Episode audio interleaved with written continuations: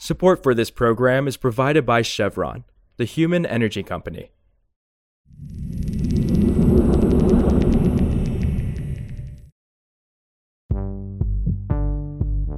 This is Politico Energy. I'm Kelsey Tamborrino. Last Friday, the DC Circuit Court of Appeals issued a ruling that answers a wonky but really important question When do agency regulations actually become final? The court ruled that agency rulemakings become final actions once they are made available for public inspection in the Federal Register, not on the date of actual publication. And that decision has far reaching implications for future agency rulemaking for incoming and outgoing presidents. And it has put progressive advocates in an unusual position, siding with a Trump appointed judge.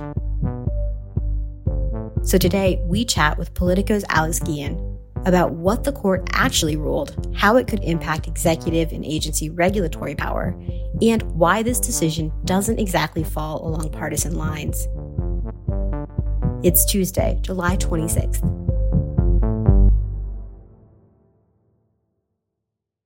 So, Alex, on Friday, the DC Circuit Court of Appeals made a ruling that impacts how rulemakings from government agencies are released. Can you break down how the timeline works now and what would be different under this ruling? Yeah, so right now, when an agency has a final regulation or a proposed regulation or lots of stuff, but when they have final rules especially, they have to publish them in the Federal Register. It's the big old book that the government puts out that says, here's everything we're doing and everything you need to know about. And so what happens is, for a very long time, it's generally been held that rules are final when they're published in the Federal Register and it comes out every weekday. But the Office of the Federal Register puts out what's called public inspection documents. And this is basically just a copy of the regulation that's available the day before, usually. It's always at least one day ahead. So what happened was there was a fight over an animal abuse regulation that the Obama administration put out right at the end of its term. And that rule was placed on public inspection on January 19th, 2017, which of course you will recall was the final full day of the Obama administration. And it was going to be published in the Federal Register on January 24th of that year. But before that could happen, President Trump was sworn in and like all presidents have this century, immediately put a, a halt on all non-final regulations. And they pulled that rule back among various others. So after what a good five years of legal fighting here, the DC Circuit on Friday last week ruled that there's really not much difference between being put on public inspection and being formally published. And so I know that all sounds very wonky, but what, what's happened here is that they've moved up a little bit when a rule is technically considered final. And we're starting to see people consider the implications of that ruling and talk about what that means. Yeah, on the implications side of this, it, it seems like this could have a major impact on how presidents pass regulations when they're coming into office and leaving. Can you talk a little bit about what that impact will be? How does this ruling impact how agencies finalize actions, particularly in the climate and environmental space that we cover? Yeah, so the immediate and probably the biggest impact is going to be in that midnight rule period. And midnight rule is a term used around Washington to describe regulations that an administration puts out in the final weeks or months before a presidential transition. So basically what's happened here is this ruling will make it a little bit easier for agencies trying to get midnight rules across the finish line because it can be a little hard to tell, especially at that period when there's a presidential transition, there's a lot going on, exactly when a rule is going to get published in the Federal Register. And so if you can just get it to the point where they have a public inspection notice on it, that would be the point at which the rule is considered final and thus locked in. And what that means too is that the incoming president, the new president, it's a little bit harder for them to reverse those rules if they want to, because at that point they would have to go through the notice and comment rulemaking. That's a multiple month process. One sort of interesting thing about this ruling too was that the Humane Society also tried to argue that the rule is final when the agency, in this case, the Agriculture Department, posted a, a pre-publication copy on its website. Lots of agencies do this. And the court said, we're not touching that argument because we've resolved this case just by talking about public inspection documents.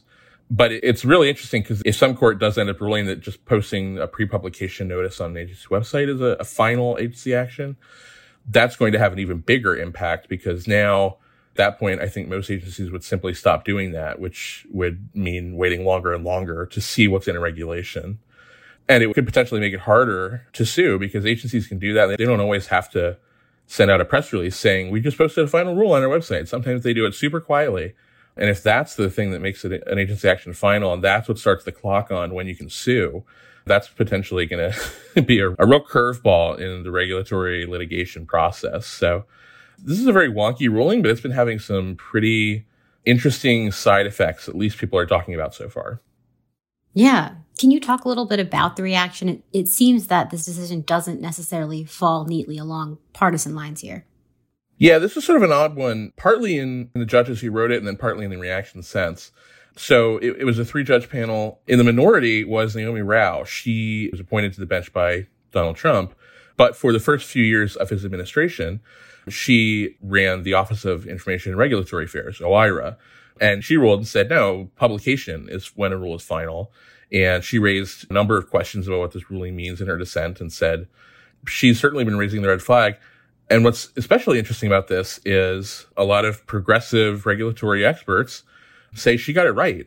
We think that publication should be the benchmark here and not public inspection. So this isn't necessarily a Democrat versus Republican or a conservative versus liberal issue.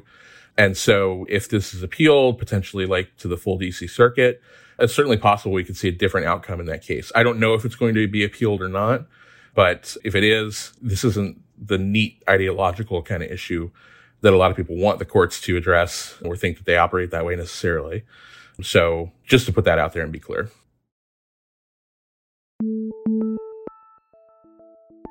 Also, the United States has become the world's largest LNG exporter, beating out Qatar and Australia to take the top spot. That's what the Energy Information Administration announced on Monday. The US delivers an average of 11.2 billion cubic feet a day to overseas buyers, a major achievement for a country that only started shipping liquefied natural gas in significant quantities in 2016.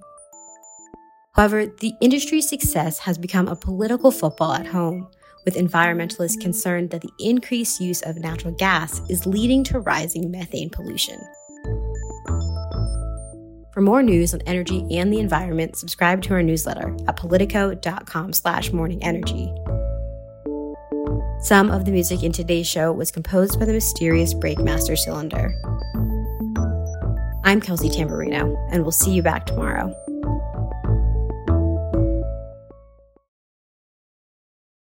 Did you know that Chevron is exploring ways to expand their hydrogen fuel production to help make heavy duty transport lower carbon?